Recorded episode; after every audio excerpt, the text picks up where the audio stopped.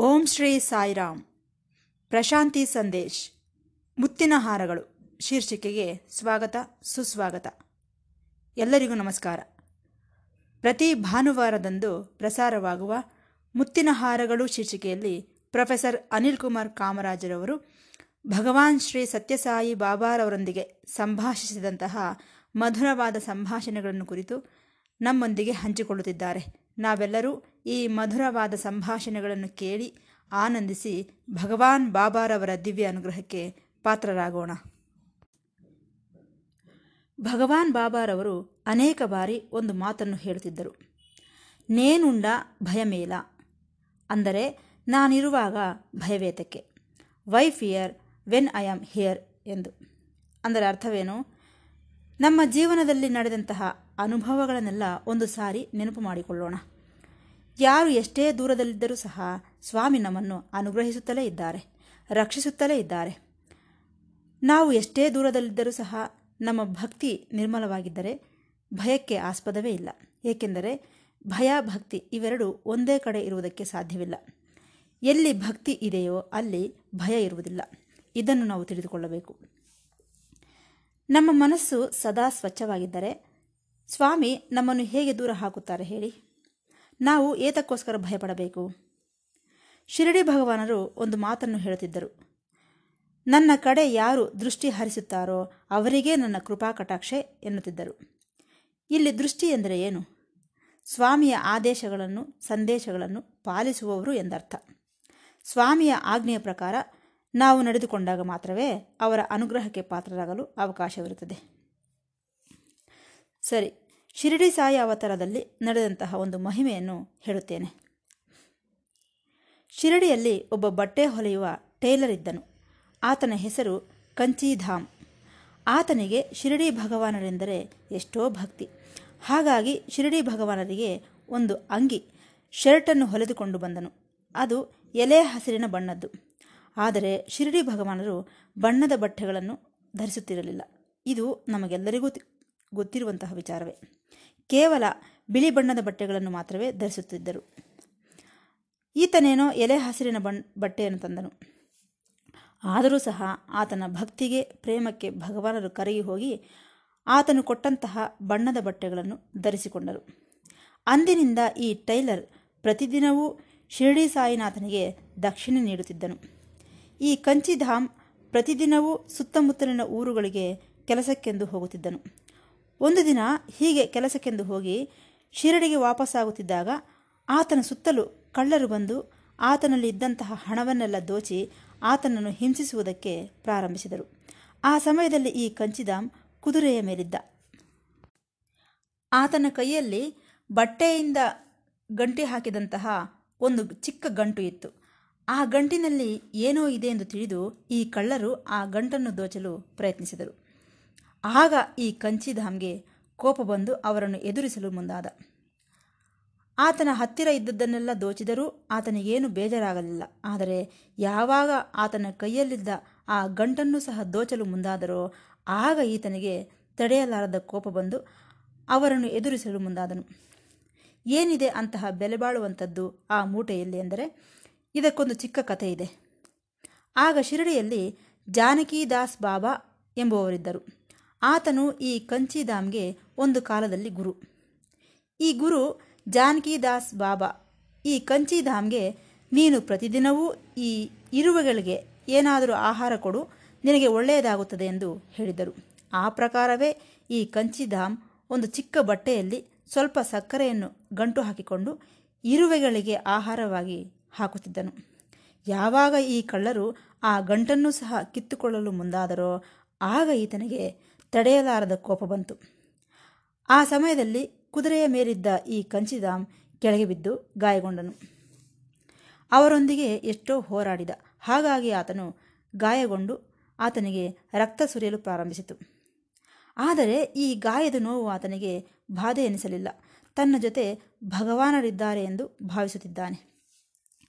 ಇಷ್ಟರೊಳಗೆ ಆ ದಾರಿಯಲ್ಲಿ ಹೋಗುತ್ತಿದ್ದವರು ಈ ಕಂಚಿಧಾಮನನ್ನು ಗಮನಿಸಿ ಆಸ್ಪತ್ರೆಗೆ ಸೇರಿಸೋಣ ಎಂದುಕೊಂಡರು. ಆದರೆ ಈ ಕಂಚಿಧಾಮ್ ಅದಕ್ಕೆ ಒಪ್ಪಿಕೊಳ್ಳಲಿಲ್ಲ. ಆತನನ್ನು ಶಿರಡಿಗೆ ಕರೆದೊಯ್ಯಲು ಹೇಳಿದ. ಅದೇ ಪ್ರಕಾರ ಆತನನ್ನು ಶಿರಡಿಗೆ ಕರೆದುಕೊಂಡು ಬಂದರು. ಆಗ ಶಿರಡಿಯಲ್ಲಿ ಮಾಧವರಾವ್ ದೇಶಪಾಂಡೆ ಎಂಬ ಡಾಕ್ಟರ್ ಇದ್ದರು.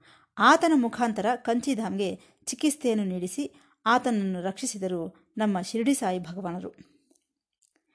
ಯಾವಾಗ ಈ ಕಂಚಿಧಾಮನ ಮೇಲೆ ಕಳ್ಳರ ದಾಳಿ ನಡೆಯಿತೋ. ಅದೇ ಸಮಯದಲ್ಲಿ ಶಿರಡಿಯಲ್ಲಿ ಏನಾಯಿತು ಎಂದರೆ, ಮಸೀದಿಯಲ್ಲಿ ಕುಳಿತಿದ್ದ ಶಿರಡಿ ಭಗವಾನರು ಇದ್ದಕ್ಕಿದ್ದಂತೆ ತಮ್ಮ ಎರಡೂ ಕೈಗಳಿಂದ ತಮ್ಮ ಎದೆಯ ಮೇಲೆ ಬಡಿದುಕೊಳ್ಳಲು ಪ್ರಾರಂಭಿಸಿದರು. ಜೋರಾಗಿ ಕೂಗಾಡಿದರು. ಆಗ ಅಲ್ಲಿದ್ದಂತಹ ಭಕ್ತರಿಗೆಲ್ಲ ಅರ್ಥವಾಗಿಬಿಟ್ಟಿತು. ಓಹೋ, ಭಗವಾನರು ಯಾರೋ ಭಕ್ತರನ್ನು ರಕ್ಷಿಸಲು ಹೋಗಿದ್ದಾರೆ, ಹಾಗಾಗಿ ಈ ರೀತಿ ಪ್ರವರ್ತಿಸುತ್ತಿದ್ದಾರೆ ಎಂದುಕೊಂಡರು. ನಿಜಾನೇ, ಅದೇ ನಡೆದಿದೆ. ಅಲ್ಲಿ ಕಂಚಿಧಾಮ್ ಕಷ್ಟದಲ್ಲಿ ಬಿದ್ದಿದ್ದು, ಕಳ್ಳರು ಆತನನ್ನು ಹೊಡೆದದ್ದು, ಇದರಿಂದಾಗಿ ಶಿರಡಿಯಲ್ಲಿ ಭಗವಾನರು ಈ ರೀತಿ ಸ್ಪಂದಿಸಿದ್ದು ನಡೆಯಿತು. ಕಂಚಿಧಾಮನ ಧೈರ್ಯವನ್ನು ಗುರುತಿಸಿ ಸರ್ಕಾರದವರು ಆತನನ್ನು ಸತ್ಕರಿಸಿದ್ದು ಸಹ ನಡೆಯಿತು. ಅದೇ ರೀತಿ ಸತ್ಯಸಾಯಿ ಅವತಾರದಲ್ಲೂ ಸಹ ಸ್ವಾಮಿ ಎಷ್ಟೋ ಮಂದಿ ತಮ್ಮ ಭಕ್ತರನ್ನು ರಕ್ಷಿಸಿರುವ ವಿಚಾರವೂ ಸಹ ನಮಗೆ ಗೊತ್ತು. ಸತ್ಯಸಾಯಿ ಅವತಾರದಲ್ಲಿ ನಡೆದಂತಹ ಒಂದು ಘಟನೆಯನ್ನು ಹೇಳುತ್ತೇನೆ. ಒಂದು ಊರಿನಲ್ಲಿ ಒಂದು ದಿನ ಒಂದು ಮನೆಗೆ ಕಳ್ಳರು ನುಗ್ಗಿದರು. ಆ ಮನೆಯಲ್ಲಿ ಒಬ್ಬ ವಯಸ್ಸಾದ ಮುದುಕನಿದ್ದಾನೆ, ಒಂಟಿಯಾಗಿದ್ದಾನೆ. ಈ ಬಂದಂತಹ ಕಳ್ಳರು, ಹಾ, ಈ ಮುದುಕನು ಏನು ಮಾಡುತ್ತಾನೆ ಬಿಡು ಎಂದುಕೊಂಡು ಕಳ್ಳತನ ಮಾಡಲು ಮುಂದಾದರು. ಇದನ್ನು ಗಮನಿಸಿದ ಆ ಮುದುಕನು ಸ್ವಾಮಿ ಫೋಟೋವಿನ ಹತ್ತಿರಕ್ಕೆ ಹೋಗಿ, ಸ್ವಾಮಿ ಸ್ವಾಮಿ ಸ್ವಾಮಿ ಎಂದು ಜೋರಾಗಿ ಕೂಗಲು ಪ್ರಾರಂಭಿಸಿದ.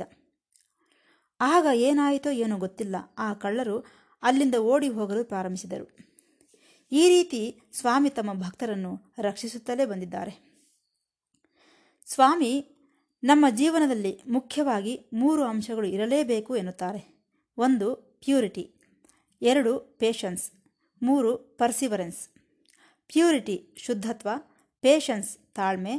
ಪರ್ಸಿವರೆನ್ಸ್ ಕ್ಷಮಾಗುಣ. ಈ ಮೂರು ಗುಣಗಳು ನಮ್ಮೊಳಗಿರಬೇಕು. ಆಗ ನಾವು ಎಲ್ಲೇ ಇದ್ದರೂ ಸ್ವಾಮಿ ನಮ್ಮನ್ನು ರಕ್ಷಿಸುತ್ತಾರೆ ಎಂದು ನಮಗೆ ಅರ್ಥವಾಗುತ್ತದೆ. ರಾಮಾಯಣದಲ್ಲಿ ಶ್ರೀರಾಮಚಂದ್ರಮೂರ್ತಿ ಒಂದು ಮಾತನ್ನು ಹೇಳಿದ್ದಾನೆ. ನಾನು ಒಂದು ಪ್ರತಿಜ್ಞೆಯನ್ನು ಮಾಡುತ್ತಿದ್ದೇನೆ. ಏನೆಂದರೆ, ನಾನು ನನ್ನ ಭಕ್ತರನ್ನೆಲ್ಲ ಭಯದಿಂದ ರಕ್ಷಿಸುತ್ತೇನೆ. ಅಂದರೆ, ನನ್ನ ಭಕ್ತರಿಗೆ ಭಯವಿರುವುದಿಲ್ಲ ಎಂದು ಮಾತು ಕೊಟ್ಟನು. ನಮ್ಮ ಭಗವಾನರು ಸಹ ಇದೇ ಮಾತನ್ನು ಭಕ್ತರಿಗೆ ನೀಡಿದ್ದಾರೆ. Why fear when I am here ನಾನಿರುವಾಗ ನಿಮಗೆ ಭಯವೇತಕ್ಕೆ ಎಂದು ಹೇಳಿದ್ದಾರೆ. ನಿಜ ಹೇಳಬೇಕೆಂದರೆ, ಎಷ್ಟೇ ಅವತಾರಗಳು ಬಂದರೂ ಸಹ ನಮ್ಮನ್ನು ಎಷ್ಟೋ ಆಕರ್ಷಿಸುವ ಅವತಾರ ನಮ್ಮ ಸತ್ಯಸಾಯಿ ಭಗವಾನರು. ಭಗವಾನರ ಫೋಟೋಗಳು ಎಷ್ಟೋ ಇವೆ. ಅವುಗಳಲ್ಲಿ ಅಭಯಹಸ್ತ ತೋರಿಸುತ್ತಿರುವ ಕೆಲವು ಫೋಟೋಗಳಿವೆ. ಅವು ನಮ್ಮನ್ನು ಎಷ್ಟೋ ಆಕರ್ಷಿಸುತ್ತವೆ. ನಮಗೆ ಧೈರ್ಯವನ್ನು ನೀಡುತ್ತವೆ. ನಮ್ಮನ್ನು ಕಷ್ಟಗಳಿಂದ ರಕ್ಷಿಸುತ್ತವೆ. ಇವೆಲ್ಲ ಭಕ್ತರ ಅನುಭವಗಳು. ಪ್ರತಿಯೊಬ್ಬರೂ ಸಹ ಅಭಯಹಸ್ತವಿರುವ ಫೋಟೋಗಳೇ ಬೇಕು ಎನ್ನುತ್ತಾರೆ. ಏಕೆಂದರೆ ಸ್ವಾಮಿ ನಮ್ಮನ್ನು ರಕ್ಷಿಸುತ್ತಾರೆ ಎಂಬ ನಂಬಿಕೆ. ಅದೇ ರೀತಿ ಇನ್ನೊಂದು ಘಟನೆಯನ್ನು ಹೇಳುತ್ತೇನೆ. ಆಗ ಸ್ವಾಮಿ ಮದ್ರಾಸಿನಲ್ಲಿದ್ದರು ಸ್ವಾಮಿ ಮದ್ರಾಸಿಗೆ ಹೋದಾಗ ಅವರ ದರ್ಶನಕ್ಕಾಗಿ ಸಾವಿರಾರು ಮಂದಿ ಭಕ್ತರು ಬರುತ್ತಾರೆ. ಒಂದು ದಿನ ವೇದಿಕೆಯ ಮೇಲೆ ಸ್ವಾಮಿ ಉಪನ್ಯಾಸ ನೀಡುತ್ತಿದ್ದಾರೆ. ಅದನ್ನು ಪ್ರತಿಯೊಬ್ಬರೂ ಎಷ್ಟೋ ಶ್ರದ್ಧೆಯಿಂದ ಕೇಳುತ್ತಿದ್ದಾರೆ. ಅಲ್ಲಿಗೆ ಬಂದಿರುವ ಭಕ್ತರಲ್ಲಿ ಒಬ್ಬ ಹೆಂಗಸು ಕುಳಿತಿದ್ದಾಳೆ. ಆಕೆಯ ಮಡಿಲಲ್ಲಿ ಒಂದು ಚಿಕ್ಕ ಮಗು ಇದೆ. ಆ ಮಗು ಇದ್ದಕ್ಕಿದ್ದಂತೆ ಜೋರಾಗಿ ಅಳುವುದಕ್ಕೆ ಪ್ರಾರಂಭಿಸಿತು. ಇದರಿಂದಾಗಿ ಅಲ್ಲಿ ಕುಳಿತಿದ್ದ ಭಕ್ತರಿಗೆಲ್ಲ ಸ್ವಾಮಿ ಉಪನ್ಯಾಸವನ್ನು ಕೇಳುವುದಕ್ಕೆ ಸ್ವಲ್ಪ ಅಡಚಣೆಯಾಯಿತು. ಆ ಮಗುವನ್ನು ಎಷ್ಟು ಸಮಾಧಾನ ಮಾಡಿದರೂ ಆ ಮಗು ತನ್ನ ಅಳುವನ್ನು ನಿಲ್ಲಿಸಲೇ ಇಲ್ಲ. ಆಗ ವೇದಿಕೆಯ ಮೇಲೆ ಮಾತನಾಡುತ್ತಿರುವ ಸ್ವಾಮಿ ಇದನ್ನು ಗಮನಿಸಿ, ಎಷ್ಟೋ ದೂರದಲ್ಲಿರುವ ಆ ಮಗುವನ್ನು ನೋಡಲು ಪ್ರಾರಂಭಿಸಿದರು.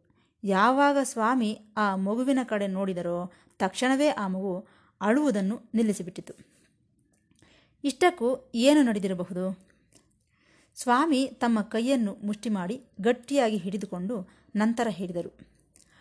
ಅಲ್ಲಿರುವ ಮಗು ಅಳುತ್ತಿದ್ದಾನೆ. ಏತಕ್ಕಾಗಿ ಅಳುತ್ತಿದ್ದಾನೆಂದು ನಿಮಗೆ ಗೊತ್ತಾಗುತ್ತಿಲ್ಲ. ಆ ಮಗುವಿನ ಗಂಟಲಲ್ಲಿ ಇಪ್ಪತ್ತೈದು ಪೈಸೆಯ ನಾಣ್ಯ ಸಿಲುಕಿಕೊಂಡಿದೆ. ಅದರಿಂದ ಅವನಿಗೆ ಉಸಿರಾಡಲು ಕಷ್ಟವಾಗಿ ಅಳುತ್ತಿದ್ದಾನೆ. ಅದು ನಿಮಗೆ ಅರ್ಥವಾಗುತ್ತಿಲ್ಲ ಎಂದು ಹೇಳಿ ತಮ್ಮ ಮುಷ್ಟಿಯನ್ನು ತೆಗೆದರು. ಯಾವಾಗ ಮುಷ್ಟಿಯನ್ನು ತೆಗೆದರೋ ಆಗ ಈ ಇಪ್ಪತ್ತೈದು ಪೈಸೆಯ ನಾಣ್ಯ ಕಾಣಿಸಿತು. ಇದನ್ನು ನೋಡುತ್ತಿದ್ದಂತೆ ಅಲ್ಲಿದ್ದ ಭಕ್ತರೆಲ್ಲ ಮುಗಿಲು ಮುಟ್ಟುವಂತೆ ಚಪ್ಪಾಳೆಯನ್ನು ಹೊಡೆದರು. ನಿಜ ಹೇಳಬೇಕೆಂದರೆ ಆ ತಾಯಿಗೆ ತನ್ನ ಮಗು ಈ ಇಪ್ಪತ್ತೈದು ಪೈಸೆಯ ನಾಣ್ಯವನ್ನು ನುಂಗಿರುವ ವಿಚಾರವೇ ಗೊತ್ತಿಲ್ಲ. ಜೋರಾಗಿ ಅಳುತ್ತಿದ್ದಾನೆ. ಏತಕ್ಕಾಗಿ ಅಳುತ್ತಿದ್ದಾನೋ ಗೊತ್ತಿಲ್ಲ. ಎಷ್ಟು ಸಮಾಧಾನ ಮಾಡಿದರೂ ಅಳುವನ್ನು ನಿಲ್ಲಿಸುತ್ತಿಲ್ಲ. ಆದರೆ ಎಲ್ಲೋ ದೂರದಲ್ಲಿರುವ ಭಗವಾನರು ಇದನ್ನು ಗಮನಿಸಿ ಆ ನಾಣ್ಯವನ್ನು ಹೊರತೆಗೆದು ಅದನ್ನು ಎಲ್ಲರಿಗೂ ತೋರಿಸಿದರೆಂದರೆ ಸ್ವಾಮಿ ಎಷ್ಟು ಸಮರ್ಥರು. ಯಾವ ರೀತಿ ತನ್ನ ಭಕ್ತರನ್ನು ರಕ್ಷಿಸುತ್ತಾರೋ ರಕ್ಷಿಸುತ್ತಾರೋ ಎಂಬುದು ನಮಗೆ ಅರ್ಥವಾಗುತ್ತದೆ. ಆ ಸ್ವಾಮಿಗೆ ನಾವು ಸದಾ ಋಣಿಗಳಾಗಿಯೇ ಇರುತ್ತೇವೆ. ಭಗವಂತನು ಅವತರಿಸಿರುವಾಗ ಎಲ್ಲಿ ಹುಟ್ಟಬೇಕು ಯಾವ ವಂಶದಲ್ಲಿ ಹುಟ್ಟಬೇಕು ಎಂಬುದನ್ನು ತಾನೇ ನಿರ್ಣಯಿಸಿಕೊಳ್ಳುತ್ತಾನಂತೆ. ಭಗವಾನರು ರತ್ನಾಕಾರ ವಂಶದಲ್ಲಿ ಜನ್ಮಿಸಬೇಕೆಂದು ನಿರ್ಣಯಿಸಿಕೊಂಡರು. ಆ ದಿನಗಳಲ್ಲಿ ಕೊಂಡಮರಾಜು ಎಂಬುವರಿದ್ದರು ಆತನು ಎಷ್ಟೋ ಗುಣವಂತನು ಸಾತ್ವಿಕನೂ ಸಹ. ಪುಟ್ಟಭರ್ತಿಯಲ್ಲಿ ಸತ್ಯಭಾಮಾದೇವಿ ದೇವಾಲಯವಿದೆ. ಒಂದು ದಿನ ಕೊಂಡಮರಾಜುವಿಗೆ ಸತ್ಯಭಾಮಾದೇವಿ ಕೃಷ್ಣ ಪರಮಾತ್ಮನಿಗೆ ಎದುರು ನೋಡುತ್ತಿರುವಂತೆ ಒಂದು ಕನಸು ಬಿತ್ತು.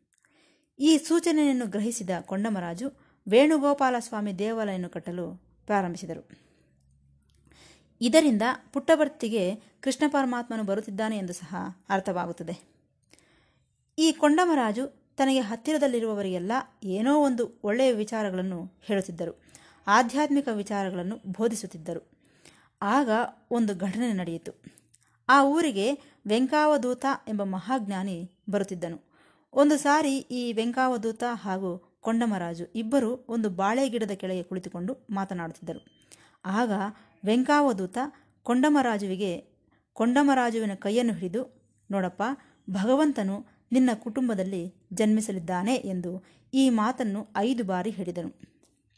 ಆ ಭಗವಂತನನ್ನು ನೋಡುವ ಅದೃಷ್ಟವೂ ಸಹ ನಿನಗೆ ಲಭಿಸುತ್ತದೆ ಎಂದು ಹೇಳುತ್ತಾ ವೆಂಕಾವಧೂತ ಅಲ್ಲಿಂದ ಹೊರಟು ಹೋದನು.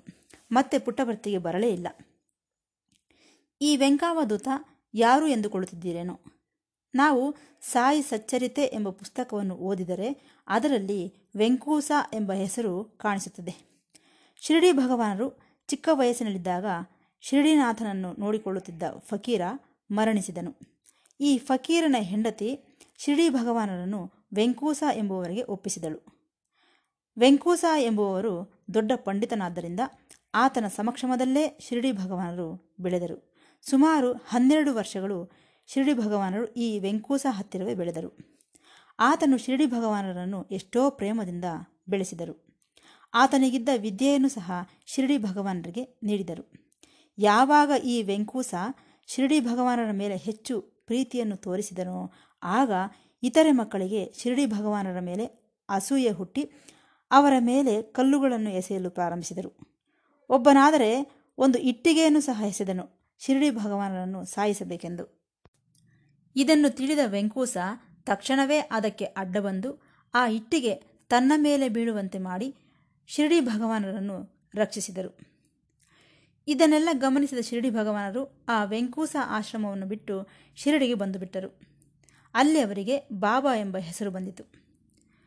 ಆ ವೆಂಕೂಸ ಎಂಬುವವರೇ ಆ ಪ್ರದೇಶ ಈ ಪ್ರದೇಶ ಎಂದು ಓಡಾಡುತ್ತಾ ಕೊನೆಗೆ ಪುಟ್ಟವರ್ತಿಗೆ ಬಂದು ಕೊಂಡಮರಾಜುವಿಗೆ ಈ ವಿಚಾರವನ್ನು ಹೇಳಿದ್ದು.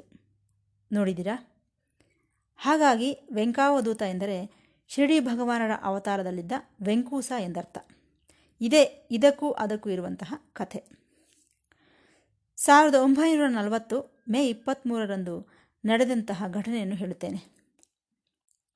ಭಗವಾನರು ತಮ್ಮ ಹದಿನಾಲ್ಕನೇ ವಯಸ್ಸಿನಲ್ಲಿ ಗಾಳಿಯಲ್ಲಿ ತಮ್ಮ ಕೈಯನ್ನು ಆ ಕಡೆ ಈ ಕಡೆ ತಿರುಗಿಸಿ ಕಲ್ಲು ಸಕ್ಕರೆಯನ್ನು ಸೃಷ್ಟಿಸಿ ಅಲ್ಲಿದ್ದವರಿಗೆಲ್ಲ ಹಂಚಿದರು.